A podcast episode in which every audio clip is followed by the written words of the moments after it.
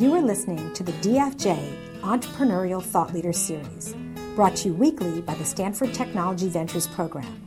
You can find podcasts and videos of these lectures online at ecorner.stanford.edu.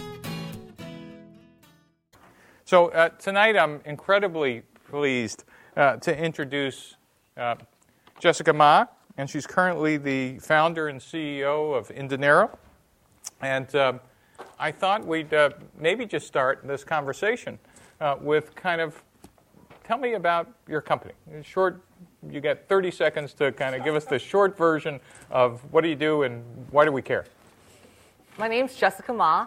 I run a company called Indinero, and we started it about 18 months ago. Um, I went to UC Berkeley and studied computer science. And while I was there, my best friend Annie and I were working on a past business, and we thought it's really difficult to manage our business finances. We never knew how much money we were making, what our margins were, how much we were spending, and I thought there has to be a better way than to use a complex accounting software like QuickBooks. So we started Indinero out of our dorm room, and we were Y Combinator funded. And then we raised a little money after that, and we're still going strong. Great. So let's go back to your days in college, right? Uh, did you know you wanted to be an entrepreneur? I was pretty sure I wanted to be an entrepreneur. And why was that? I started just building um, companies in college, like very small, um, just for fun, businesses. And I thought it'd be really cool to do this after college. Like, I wouldn't have to work for anyone. Little did I know how wrong that was. Um, So you already had the bug. Did you have the bug before college? I had the bug in elementary school. Did you have the lemonade stand? I actually traced drawings, so they looked really professional, and I'd sell them for 10, 20, 50 bucks. And, and so are there originals we could get now that uh, on eBay? That, Oh, God. And- and so wait, you sold trace drawings for how much?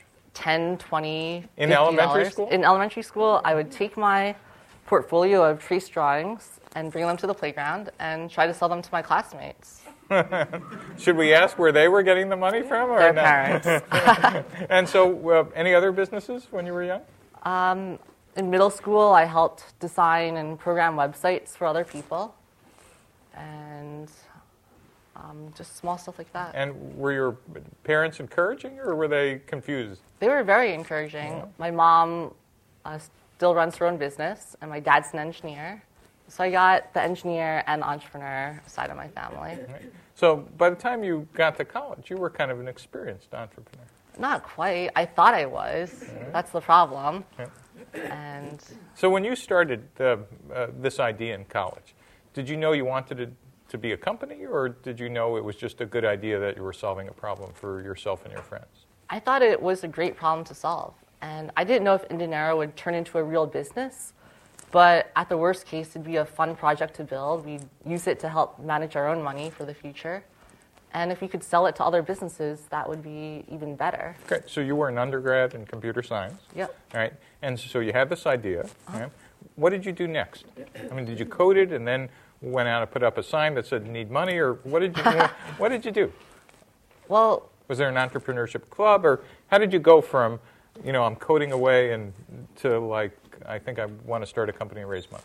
we actually started building it to learn how to program in Ruby on Rails. Okay. Like we, we'd studied computer science through our classes, but we didn't know how to do web development that well, and we didn't know how to um, to make something that we could sell to other people. So we thought, let's just build it. Let's program it for fun. So are you saying you didn't learn anything practical in the school up north? Is that? Well, we learned um, like computer science fundamentals, but we didn't really know how to build a product and sell it to people and iterate on it quickly. and so then what did you do? You built it and? yeah, we built it. We started signing people up. And one thing we did early on, which I still think was really smart to do, was set up the sign up page such that it would take in a credit card number. And we would say we're charging 20 or $30 and see if people would enter in their credit card number. And we did this without even showing screenshots, without having a fully built product. And we just wanted to see if people would put in their credit card number. And we never charged them, but people put in their number, and that's when we thought, wow, we could build a real business out of this. Oh, and how many people signed up that gave you confidence? Five or Um, 50 or five? Over a 100. Really? Yeah. Wow. Okay, everybody. Um, now you know the first secret. Set up that web page. All right. And then what did you do? Um, after that, we decided instead of getting internships that summer, why don't we build this full time for the entire summer? So we started looking for money to fund our, our living situation, and, And had you graduated? not yet. Okay. So this was actually um, the end of my junior year at Berkeley, and we found out about this cool VC program. Lightspeed Venture Partners uh, offers a grant to students studying engineering up to thirty-six thousand dollars, and we applied for it with our idea of Indinero, and we got the money, and we decided to go forward with that. And so, what did you have to do for this uh, internship program? It was pretty simple. We just had to fill out um, a few page application saying what Indinero is and why we're passionate about it and why we're qualified to actually build it. And we just waited and we got the money, and um, the money paid for our rent, it paid for our server costs, and that was really great. And so that was your summer. You were starting to code the product even more Yeah. w- under this internship. Mm-hmm. What happened next? After that, we thought, why don't we drop out of college and do this full time? Uh, we're going to edit this part out for um, the university crowd. well, I didn't drop out. Uh, say that again. I I told my parents I was going to drop out. They were petrified, and ultimately I got connected with a family friend who um, was one of the early people at Rackspace, and he told me that he too was considering dropping out when he was starting his company, but he was convinced by another family friend not to do that, and the reason being is. Even if Indinero is a great idea, which it isn't that great, it's going to be there for many years, and there's nothing more invaluable than to finish college. Can you say that last part again? I mean, I'm not just saying that because I'm here. I, I truly believe that. I really, I really believe that, and I thought I could just learn a lot in that last year of college, have a lot of fun, and when I finished, I would come back and proceed with my company. so you had the summer internship from Lightspeed. You went back to Berkeley for your senior year. I went back for college. And then what? and virtually no work got done that last year. We were just really focused on school, having fun, having that genuine college experience. Okay.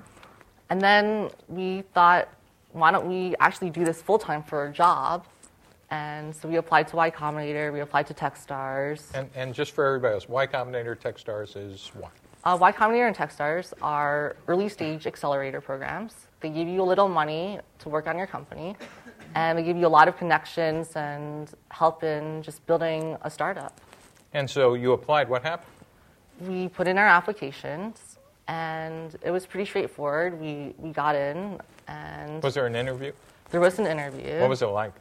Uh, it was really laid back and straightforward. Like we were really nervous about it and we like put up, we put together this list of uh, at least 60 questions on what they might ask us. They asked us none of them. And What did, you, up, what did you think they were going to ask? I thought they'd ask like, so why this market? Like, what's your total addressable like revenue per year, and like all this these other questions that I thought real investors would ask. But they just cared about whether or not we spent the time to build a product, whether or not we were passionate about it, and whether or not uh, we were able to get people to put in their credit card number for it. and I think that's what they were most impressed by. And how did they know you were passionate? What did you What did you say?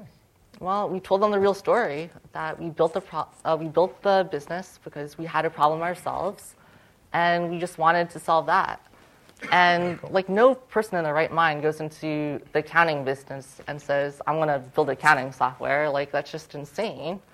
So, um, so people like that. All right. And so, what was Y Combinator like? What did you guys do? Uh, y Combinator was a lot of fun. I actually really miss it. Um, like the day of our graduation, we just took our moving truck and moved down to Mountain View. And every Tuesday night, there was a dinner. So we meet a lot of other entrepreneurs. And um, it was just like going through college all over again, but over the course of a summer. So, what did you do in between the Tuesday night dinners? We would just program a lot. We program, we'd talk to customers. I would actually leave my living room office um, to do usability testing with customers. So every Friday, I just line up a bunch of customers back to back and tell them to sign up for Indinero if they hadn't already, and just watch them use the product. And that was the smartest thing we did. Great.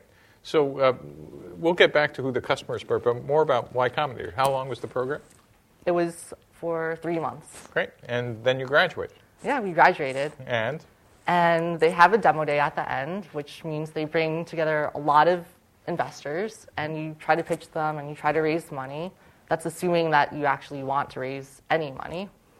And that helped us a lot. That helped us find, um, find their million dollars in funding afterwards. So, whoa, you got a million dollars in funding? It doesn't last that long. well, wait a minute. No, you didn't answer for it. You got a million dollars in funding? Uh-huh. Uh, from that Y Combinator demo day? Yeah. Okay, now let's let's get interesting. So, so tell me about from college to Y Combinator. What was your idea of just just up to the Y Combinator demo day? What was your idea of the product and customers? What what were those two ideas from your dorm room to the end of demo day? Did it change, or was it the same, or what did you learn? Yeah, there was a lot of back and forth actually from from the day we decided we wanted to solve this problem we talked to a lot of business owners and asked them what were they using and what did they need solved and we thought we were going to build a real accounting program. Like we thought we had to learn like how to take the cpa exam and and just clone quickbooks and make it easier. But it ended up that no business owner really wanted that and most business owners weren't using the incumbent in the space. Who was? Who is intuit's quickbooks product. So you thought you were building quickbooks on the web? Yeah, that's that's what we thought. Uh-huh. And but if very few business owners actually use QuickBooks, then how could we do that? So what were they putting their credit card number in for? Well, they wanted a product that would uh, displace their Excel spreadsheet, actually. So most of them were just using Excel for their books. Yeah. Interesting. And so that was your that was your day up to demo day, and in, in thinking that that's what you were doing. Yeah, we we thought we are building a an accounting product, and right. boy, but, were we wrong. All right, we'll get to the we'll get to the the fun part in a second. But this is a great story. So wait a minute, how old were you when you got a million dollars? Uh, I was twenty. Great. I would have been in Brazil with a million dollars. So, but you instead thought the best use was to work 24/7 for that million dollars. So tell us what happened when you were 20 and you got a million dollars. What did you do next? We sat on it for about a month. We thought, you know, we have a million dollars. Let's not do anything stupid to spend it all away. And of course, so we've since spent it all away. And we, we started hiring people. So, how did you know what to do? Well, when we set out to raise the money, we thought we have to hire people with this money. And we got to find a way to grow faster. And did you raise the money from one investor or a bunch, or how did it work? We raised it from a bunch of people. And, and just like all the other decisions we made, we consulted a bunch of people. We got very conflicting advice. And some people said you have to just, just raise money from one or two VCs and call it the day. And then others said raise money from a lot of angel investors. You'll get more breadth and advice and expertise. And we chose the latter approach. Okay, so first question. You chose one. In hindsight, right decision or wrong? I'm happy with it. Okay, why? Um, because we did get a, a, a wide breadth and expertise. And some angel investors who I thought would be super valuable ended up not being valuable, but others who I wouldn't have let in had I raised a small, smaller VC round um, ended up being the most helpful people for the business. Cool. Okay. So you got the million dollars, you got some helpful investors, uh-huh. uh, you start hiring people. What were those people supposed to be doing? They were supposed to be programming and building product. Okay. And building product for who? Building product for the customer. And huge issue here was um, engineers, as I'm sure all of us know, just really like building elegant code and refactoring a lot and making it really fast. And, and this was a, a huge debate and problem within my own company. We, I always wanted to just build lots of features for the customers, and, and a few of my engineers just wanted to make a really beautiful code base. And that's just not what customers want. And so, what did you find out, and how did you find out what customers want? We got out of the building, as, as your book told us to do. And if I was smart, I'd have book here, Four Steps to the Epiphany, available on Amazon.com. But it's no, a great book. But I won't say that. No. it was one of it was one of the only books I read that first summer when we started the company. I read through Eric Ries's blog. He's another great entrepreneur. And I read, Lean Startup by Eric Ries, worth buying. and I read through Four Steps uh, to the Epiphany, and and that was actually our, our biggest concern because my co-founder and I, like, we had this great CS background, but we didn't really know how to build useful products that, that made money. So we decided to set up a very strict schedule for ourselves. Every Friday, we would get out of the building and watch people use the product. And even if there were still more features we wanted to build before we saw people use it, we found out that each customer led to a completely different set of insights that we wouldn't have gotten from past customers. And we couldn't just do it for 10 or 20 or 30 people. We had to survey dozens and dozens and dozens of customers to really figure out what we're going to build. Wow. And so, what did you learn? What was the? I mean, this sounds perfect, right? I mean, there nothing could go wrong. Well, I mean, you find out that a bunch of the features you built, um, they're not using you find mm. out that you wasted your time on, on just thinking about um, a product roadmap that doesn't make sense. So, like one thing we, we learned early on was not to plan three or six months in advance, because by doing these customer surveys, we we found out that they urgently needed X, Y, Z feature that we just didn't have in our plan. So we had to we had to be really flexible, and, and now we only plan like two or three weeks out. So, isn't that short term vision kind of in conflict of having a long term vision for the company? I don't think they necessarily are. How so? Like, we have a long term, very high level, broad vision. We want to help every business owner better manage and improve their finances. And whether that means going down the path of building accounting software or replacing bookkeepers and accountants or whatever, um, that's just a high level vision. But the low level of how to get there is, is the hard part. And, and did that cause any conflict with engineering of who wanted to build this perfect code? Yeah, it's, it's really tough because what customers want isn't necessarily what you or your engineering team wants to build. Like some of these features are really, really, really unsexy. Like financial statements and stuff, I think they're awesome. But like, it, they're not necessarily that exciting. Interesting. So let me just ask you're 20 years old, you're a million dollars, hiring people, finding out about customers. Sounds awesome. But had you ever hired people before? And no, I never hired anyone before. And so, how did you do this? I mean, what kind of people were you looking for, and how did you hire them, and what did you find out? Well, I haven't always hired that well. Like when I was in college, I always read about entrepreneurs saying, only hire A players. Sure, that's what you did, right? Only hired A players. Well, I so I thought, but when you're a first time entrepreneur, you don't really know who an A player is. Don't they come with a sign? you think they do, right. or you, you interview them, and you think, wow, like they got perfect uh, grades in college, and they're super smart. They aced all their questions. So A players were their grades. Well, they're really smart, right. but doesn't mean they're a perfect fit for your company. Why not? Um, you mean you don't just hire for intelligence? Well, I, back then I only did. Ah, wasn't that the Google model?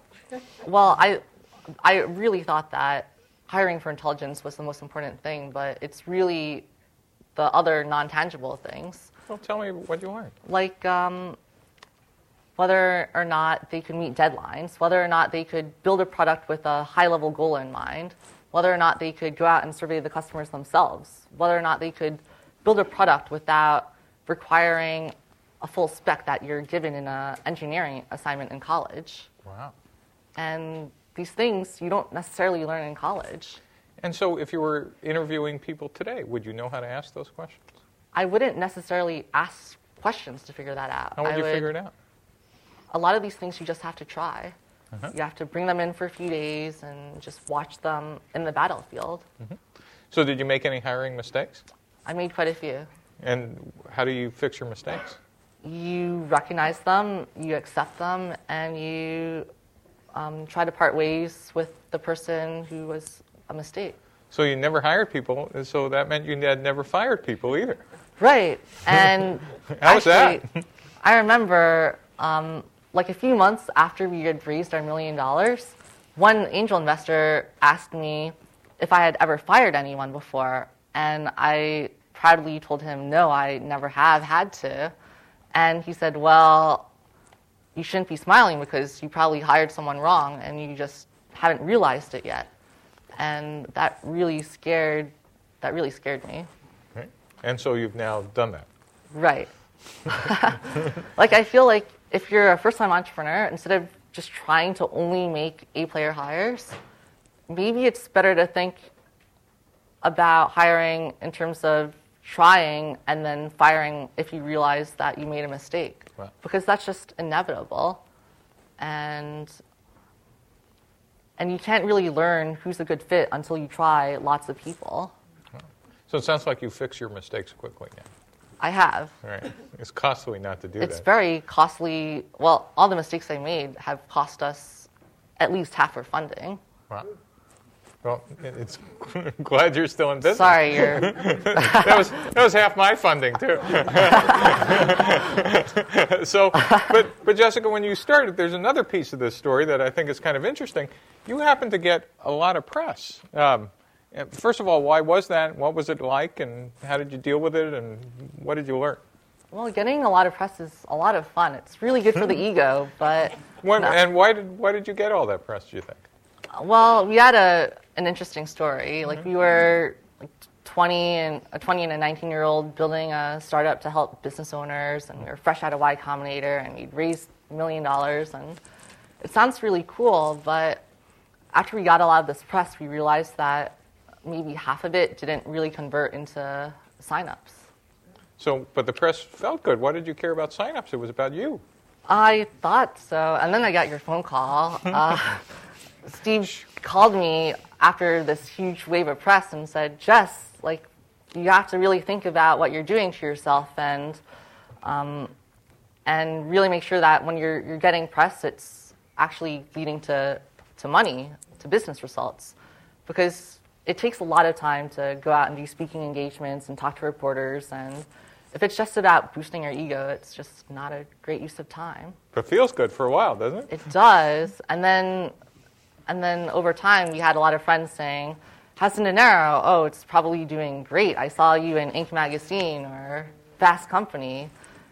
But it really doesn't feel great because deep down inside you know how hard it is to build your company. And you know that you're not successful yet. So you just feel like a con artist in a way. So, did you feel that way for a while? I still feel that way. How come? because people think you're successful when you're, you're still struggling. Okay.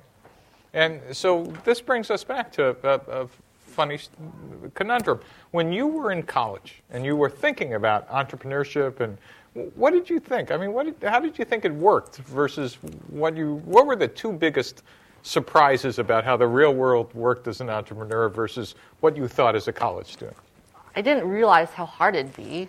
Like I, I always read about the success stories. Right. Like all the books you get on Amazon are from entrepreneurs who who made it, and you just assume you're, you're going to launch your product, get on TechCrunch, and then you're going to see a hockey stick in growth, and then raise a million dollars, and then be rich, and Right. then buy a Tesla. It's So at least you did the million dollar part, right? yeah. Well, I, I thought that life would be great, Right. and it it's really really difficult. And I thought a startup would be a lot of fun because when you hear about your friends joining startups, it's all it's all exciting. But when you're running it yourself, the level of stress you have is just incredible. So tell us about the stress. A 20 year old being stressed. I'm like really interested. It feels worse than college. And why? What, what are you responsible for that makes you stressed? Well, you're responsible for your staff, you're responsible for meeting payroll, you're responsible for your customers and not um, screwing that up, you're responsible for your investors, and then on top of that, you have your own career to worry about, and your own ego, and and your parents, and and it's far more than just make, taking home a salary. So you thought you'd get this million dollars and things would go swimmingly well and you'd look like Facebook at the end of year two, right? I did. All right, honest. And and it didn't happen, right? I mean, was really, really cocky. yeah. I, I was on top of the world and I thought I thought I'd mastered it all, and I was so wrong. And, and so, uh, when did reality set in? What didn't happen that you thought, or when did you start going, uh oh? I think reality set in when that investor I talked about asked me if I'd ever fired anyone before. And after that, I, I went through each of my staff members and I, I really thought, is everyone pulling their weight? Is everyone an A player? And if not, like what did I do wrong or what are they doing wrong or how could we fix that? And I talked that over with my co-founder. We sat down and we we really thought about our hiring practices and we thought, you know, we're not moving nearly as fast as we should have been. We're not moving at the pace that we planned to. We weren't meeting our internal goals. And and that just felt awful. Yeah, because then you had to fix it. Yeah, you have to fix it. Like the first person you try to let go, that was just terrible because if if I if I had to just let them go, that, that wouldn't be so hard to do, but we had a lot of resistance from our other staff because everyone in a small startup is close friends to each other and they all like this person. So I had to explain to everyone why we were letting them go and then why they weren't at risk themselves of being, of being let go. Wow. And did you have any help doing this, or did you have to figure it out yourself? Well, you could get advice from investors, mm-hmm. but ultimately you have to do it yourself. Right. And you have to learn the mistakes yourself. And so the, the first level of reality was figuring out that you needed to change staff. And, and then Yeah. what else? How about revenue and customers and product? What, what happened when reality met the road there? Well, so with the hiring and firing, that was just just giving the surface, and then it got way worse after that. Oh, wow. And why are you up here? Tell, us, tell us the story. I think it's great. Yeah, well, after that happened, we started. Um, we, we had set goals for ourselves for how many users we'd have, for how much revenue we'd be making, and and the numbers seem impressive, but a lot of them are just vanity metrics. Like they sound really good to TechCrunch and to Inc. magazine, but they're not. They don't translate into business success. What's an example of a vanity metric? So, for example, Indinero could say it's tracking tens of millions of transactions and billions of dollars of business assets, which is all true. Uh-huh. But how many of these users are active and paying money, and how much money are they paying, and how loyal are they, and are we solving real problems for them? And and that's that's where we really had to And you were tracking those real numbers as well. well, I tracked the real numbers mm-hmm. too, and and like they were not as great as I wanted them to be. Right. And so, was that something you knew how to fix, or was it just kind of like you were stuck for a while? Well, we were. I think we were so unhappy during that that time period because we kind of assumed that we'd be successful. Mm-hmm. Like we had raised expectations so high for ourselves that when when reality came to us, we had no choice but to feel bad about it. Right? So, how long did you guys feel bad? Well, my co-founder and I went through this six-month bout of depression. We were just really angry at the world, and and we were we were just really upset. And what happened? And like we made personnel changes, we cut a lot of our costs. Like we had a really nice office, we got rid of that. Remember that? I do remember got rid that of conversation. We pay. so What did you wait for just for everybody else? What did you learn about fancy offices? well, I actually read your essay about it before I got that fancy office, and you still did it. and I still did it. But what did you learn? Well, I learned that you just feel really scrappy, and it, it's a lot more exciting to, to feel poor and to feel like the underdog, and to set expectations low for yourself. Because when we had that nice office, um, it wasn't just ourselves who felt content, but guests would come in and think, wow, Indinero must be doing well. You have a nice office, you got a hot tub, it's really cool. But it made you feel kind of too content too, didn't it? Well, I actually felt cool about it for about a month, and then and then I started feeling like a con artist after that. I felt like I was wasting my investors' money, and Check. I feel really bad about that. Good. So, what would your advice be on offices, by the way? I really think this is an, an interesting. I point. would uh, I would keep my office in an apartment for as long as possible. So today, our office is an apartment down the hall from my apartment, Cool. and it feels amazing Because? because um, it's cheaper. It's um, everyone's in a small room together, so you're you really feel like you're in it together, and um, and you have a kitchen, shower. It's convenient. you're just more productive. No hot tub, though, huh? No hot tub. Right. And so, what did, what did you start learning about customers and product? Uh, how does it compare to your original idea of um, what you were building and for who? So I, I, I started to realize over time that we wouldn't just get an instant realization and build a product around that and for everything to be successful. When we were starting the company, I would tell my co-founder, Andy, hey, Andy, after a month, we'll have our product out and we're going to be successful. Like, this is it. And we would launch the product and it didn't really help that much. A month later, all right, Andy, this time it's it. Like, we, we figured out what customers want. We're going to be making lots of money now. And we did that like many, many times and that never came. And then my co-founder, Andy, would say, Jess, I don't think it's, it's just going to happen like that. And it's just going to be iterative and long and slow. And we'll, we'll learn new things along the way, but we're not just going to have this, this overnight realization of what customers want. And you think that's how it's played out now that you kind of learned over time? Well, it took us a long time to figure that out. Right. Interesting.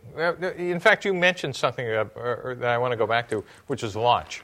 Oh. Uh, and did you do a, a, a launch early on? Yeah, we, we launched really early. Like, we wanted to be the first company out of our Y Combinator batch to launch on TechCrunch because we feel good about ourselves. And we did, and it felt great, but the product was just not there yet. Like, people would sign up and they'd complain about bugs and problems and they'd fall off. And I wish we had waited longer. Say that last part again. I wish we'd waited longer to launch. Why? And we didn't have to publicly launch to get user feedback. I thought that's what you're supposed to do. We could have just talked to our friends and early customers and had them use the product and, and just ace that for a longer period of time. But you wouldn't have been part of the cool club. You wouldn't have been, but I'd rather not lose your money than be cool. That's an interesting lesson, isn't it? And could anybody have convinced you with that early on? Honestly. Um, Possibly, but I felt like there was just a lot of peer pressure to do otherwise. I think so. Like when you're surrounded by a bunch of other companies who are rushing to, to launch and, and your, your investors really want you to launch, you, you're just going to do it.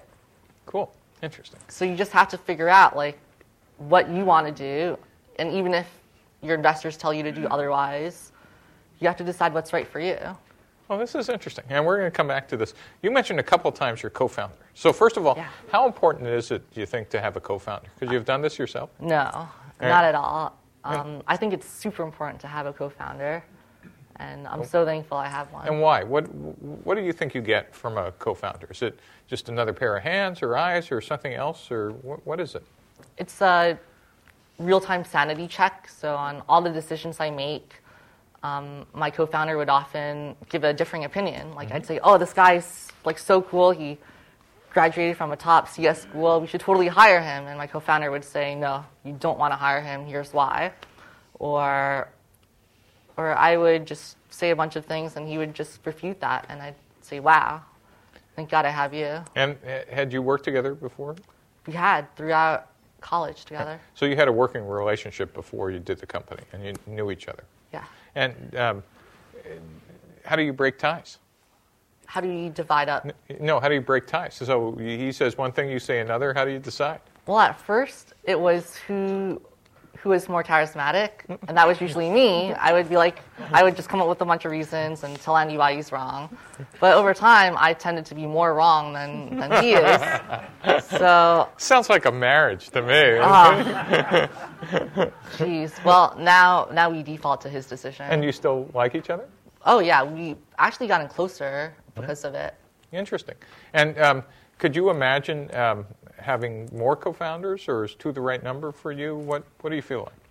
two or three might might be right. Four feels like it'd be a lot, but it really depends on on the people you're working with. And with my co-founder Andy, we're like we're best friends. We we live with each other, um, and it just feels right. Cool. And how about um, you mentioned advisors and um, uh, as investors because that's the way you funded the company. Yeah. Um, tell me about the type of advice you get. How often do you talk to them? Weekly, monthly, every year? I mean, different types, different times. It really depends on the person. And before we took money from people, we actually would estimate how helpful we thought each one would be. and uh, based on that, we would determine how hard we try to get them in. And, um, and I remember you on our list, we thought impossible to get, so maybe we shouldn't even try.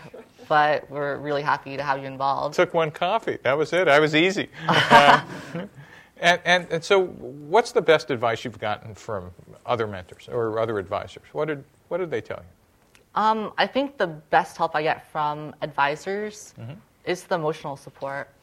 It's just knowing that they're there to help and they're not there to judge. And even if you make mistakes on their dime, they're accepting and they want you to learn. And we realized that the best angel investors and advisors were those who had built their own company before. Um, so they were their own entrepreneur, they worked for themselves, and they didn't feel super strong about one opinion. They always gave you both sides to the story and trusted you to decide what was best. And and so I, I really look for that in an advisor.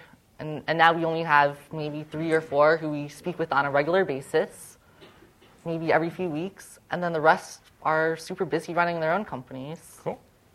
And so, um, were they helpful in raising a next round of money, or did you do that by yourself?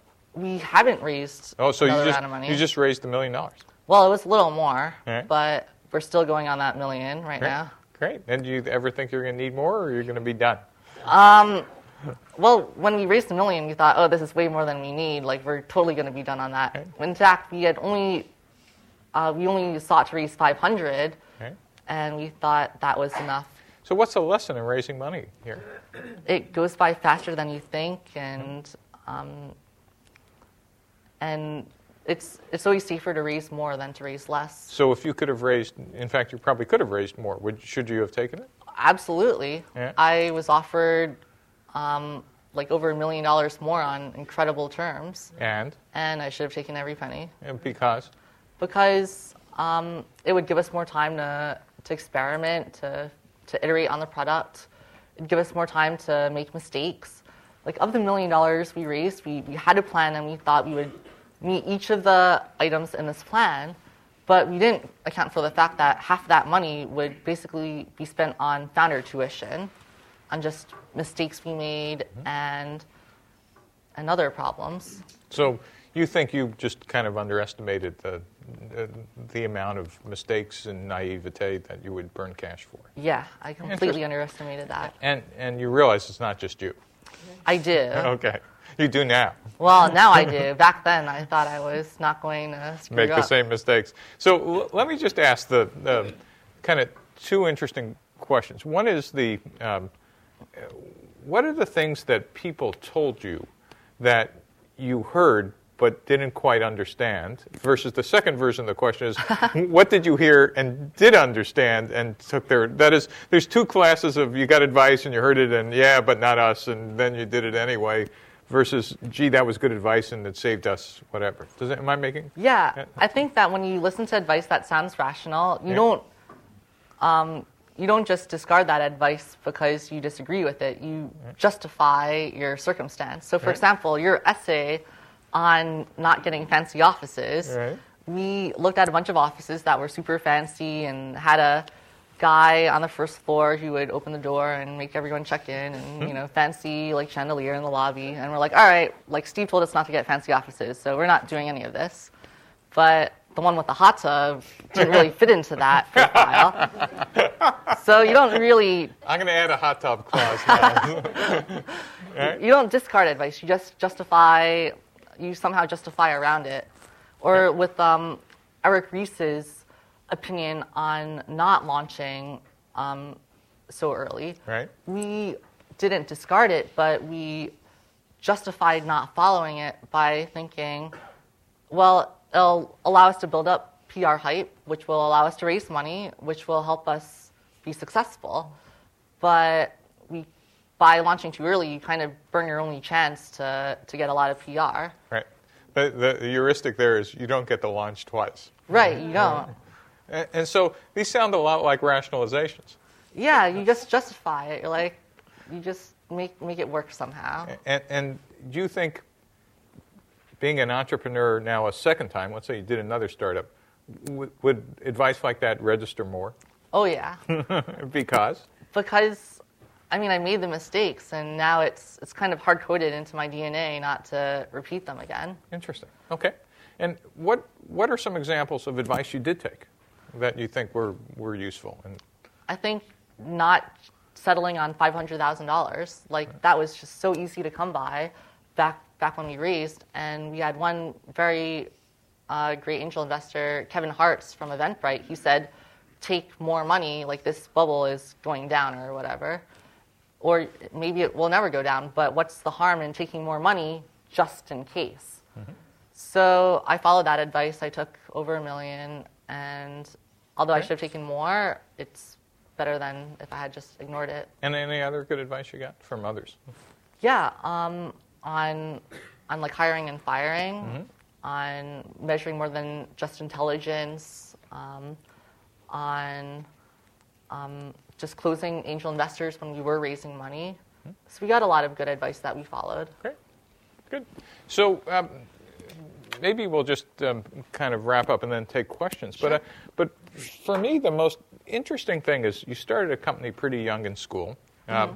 Do you think it would have been better if you would have worked for some other startup, at least for you in your case, right. or, or, would you still have gone out and become CEO and founder, knowing what you know now, how hard and depressing and miserable and whatever? What was your choice, or what would you choose? I'm really happy that I went down this route of entrepreneurship, because if I'd gone went out to get a job, I'd probably become a better engineer, but I wouldn't have learned about negotiating and hiring problems and dealing with the company budget and and figuring out this investor uh, how to deal with investors and and I wouldn't really appreciate how hard it was to start a company.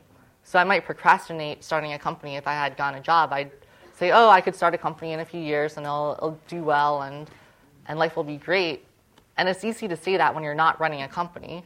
But when you are running a company, you intimately understand how hard it is.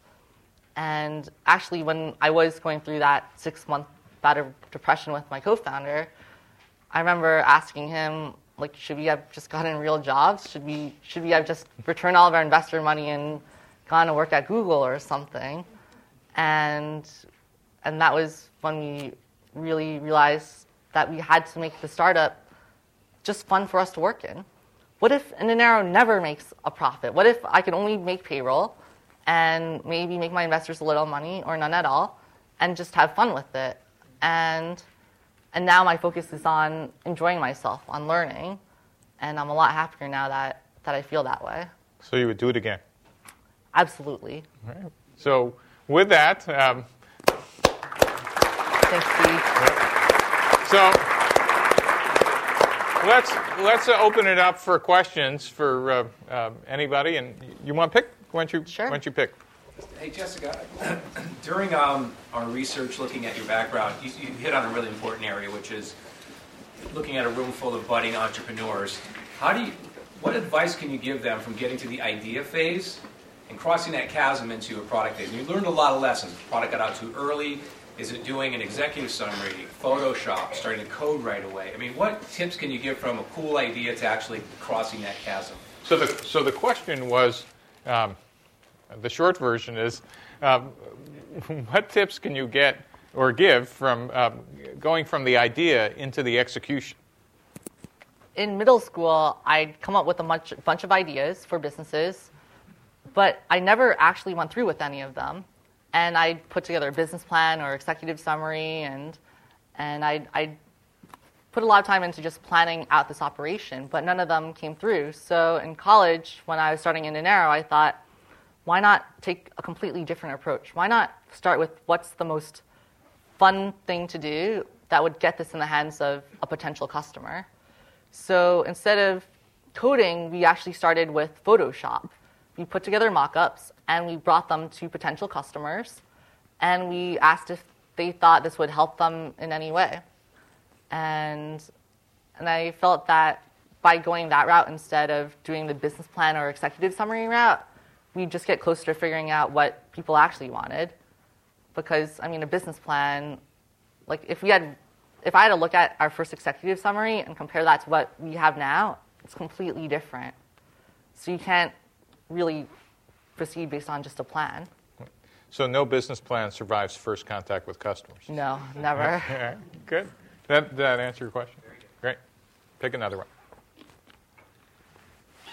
You talked about your corporate culture. When you first started out, did you intentionally try to build any aspects of corporate culture other than the hot tub culture you mentioned? so, the, so, so the question was about corporate culture. Did you intentionally, when you started out, try to build a corporate culture, or uh, was it did it just happen?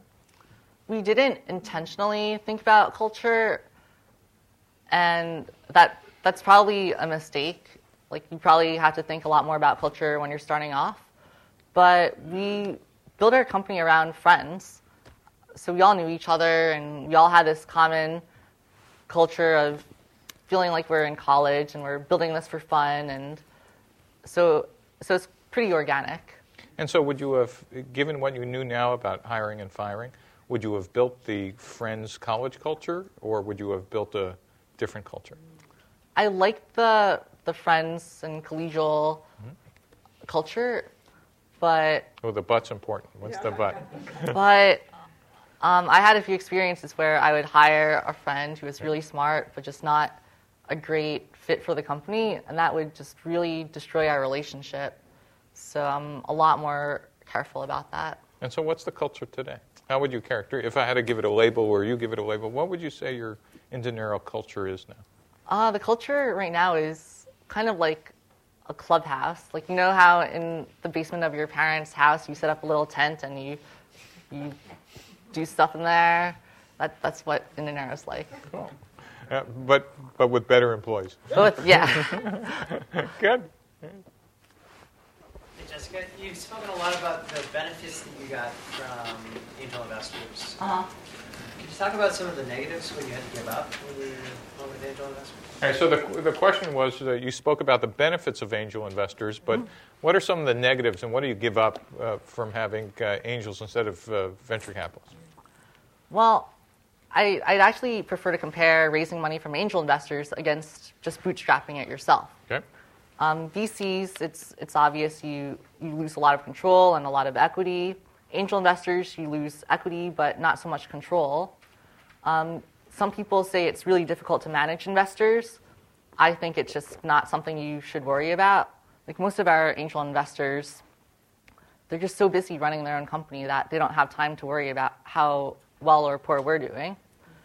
But comparing it to bootstrapping, I would feel a lot more comfortable if we were bootstrapped um, and instead we had like great advisors because there is a lot of pressure to, to grow the company to make sure it's not just a lifestyle business that you're happy with, but one that will make a lot of money. And um, and I haven't completely figured that out yet.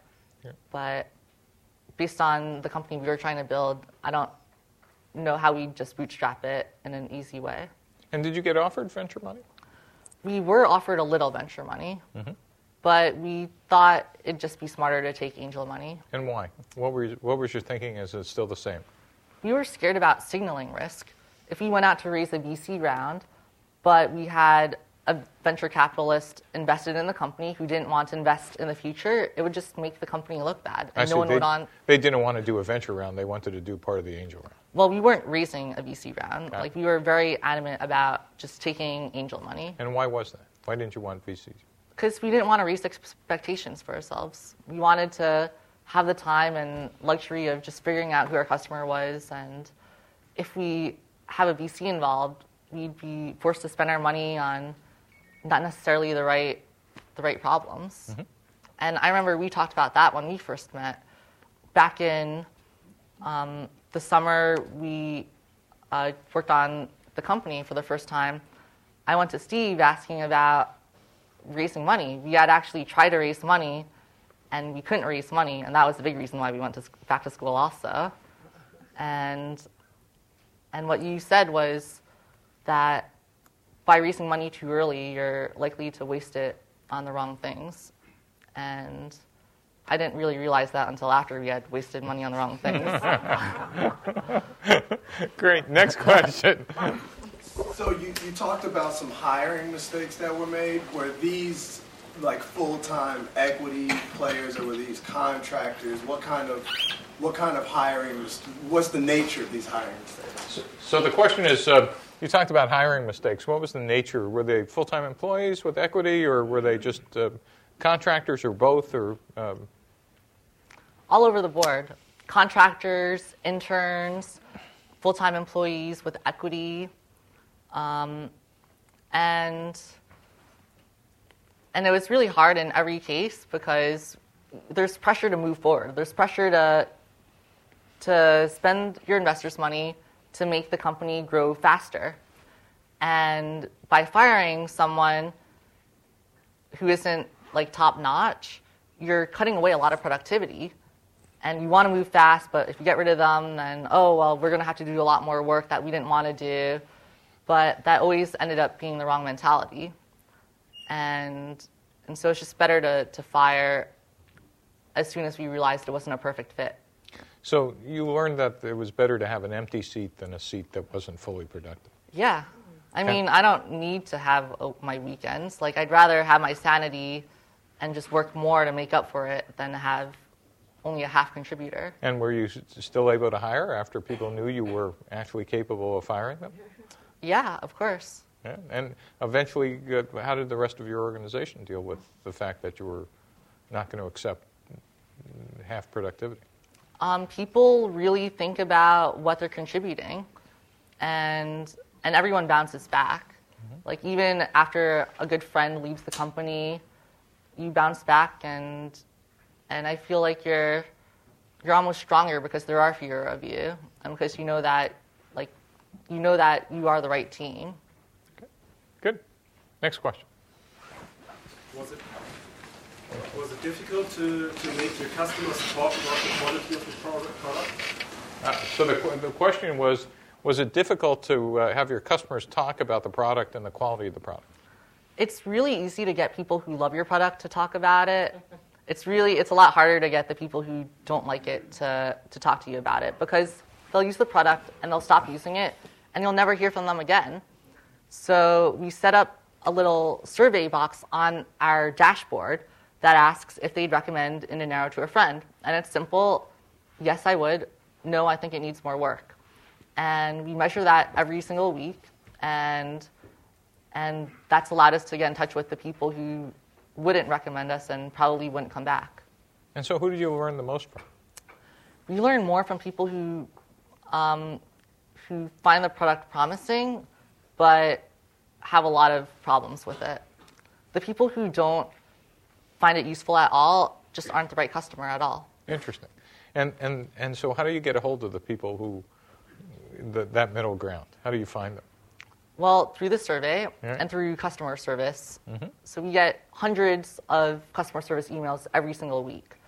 And a lot of them say, Oh, I found out about you guys through so and so magazine, and I couldn't set up my account for X, Y, and Z reasons.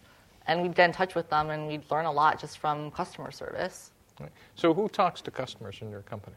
We have one full time staff exclusively working on customer service. On customer service. But he's not just customer service, he's not just answering support emails. It's a constant learning role. Right. And how often do you talk to customers? Um, pretty frequently. Like, I'll talk to you at least a few a week. A few a week? Wow. Um, before, I would talk to like, like a lot more potential customers mm-hmm. and get them to be customers. Mm-hmm. But um, Used to be called sales. well, yeah, but for us it was about usability testing and research. Right. But, um, but yeah, it, customer service isn't just about service; it's about learning. Great. Good. Next question. Back. Yeah. Um, So you said that you speak with dozens, lots of customers, um, and every customer is going to want something from the product. So they're all going to have different priorities associated with features. What type of mechanism do you use, or what process do you go through to find out and prioritize what features are going to go in the next iteration of your product? Also, can you talk about an occurrence where a customer, a paying customer, a current customer asked for a feature that you had to tell them they wouldn't receive, and how did that go? So uh, there were two questions uh, embedded in there. One is, um, given that uh, you have a series of customers who want stuff from you, how do you prioritize the uh, customer requests? And two is, when you had a uh, paying customer who asked for something, but it turned out uh, you couldn't get to their feature, how did you deal with that? Was that? So to your first question, um, I'd say the, the main process is get out of the building and actually watch them in person use the product. So we didn't have any fancy software or process. It was just email them and say, hey, um, I want to figure out how you're using Indinero and, and how we could make it better. Can we meet up in person over coffee? And a lot of our customers are in San Francisco or in New York. And I live in New York while my parents do, so I get the best of both. And that's always been the best way. The least successful learning we have is on the phone, actually. You can't watch them use the product, you can't watch them struggle, and that's just not as useful. Um, your second question um, was about paying customers who want a feature and we've had to turn them away. And we get that quite a bit. We have people who want us to build a feature that would make us too much like an accounting product all the time. And we just have to tell them, remind them that they signed up for Indinero because they wanted simplicity. And Indinero gives them that simplicity, and, and we can't just build everything for them. But we found out that a lot of our customers do ask for valid features. And it's not that we won't build them, but it's that it'll take us three to six months to get around to it. And that's the more difficult scenario. But we found that most of them are pretty patient. They're willing to wait for us to to catch up because they believe in the company. So, who's the product steering committee in in the Indinero?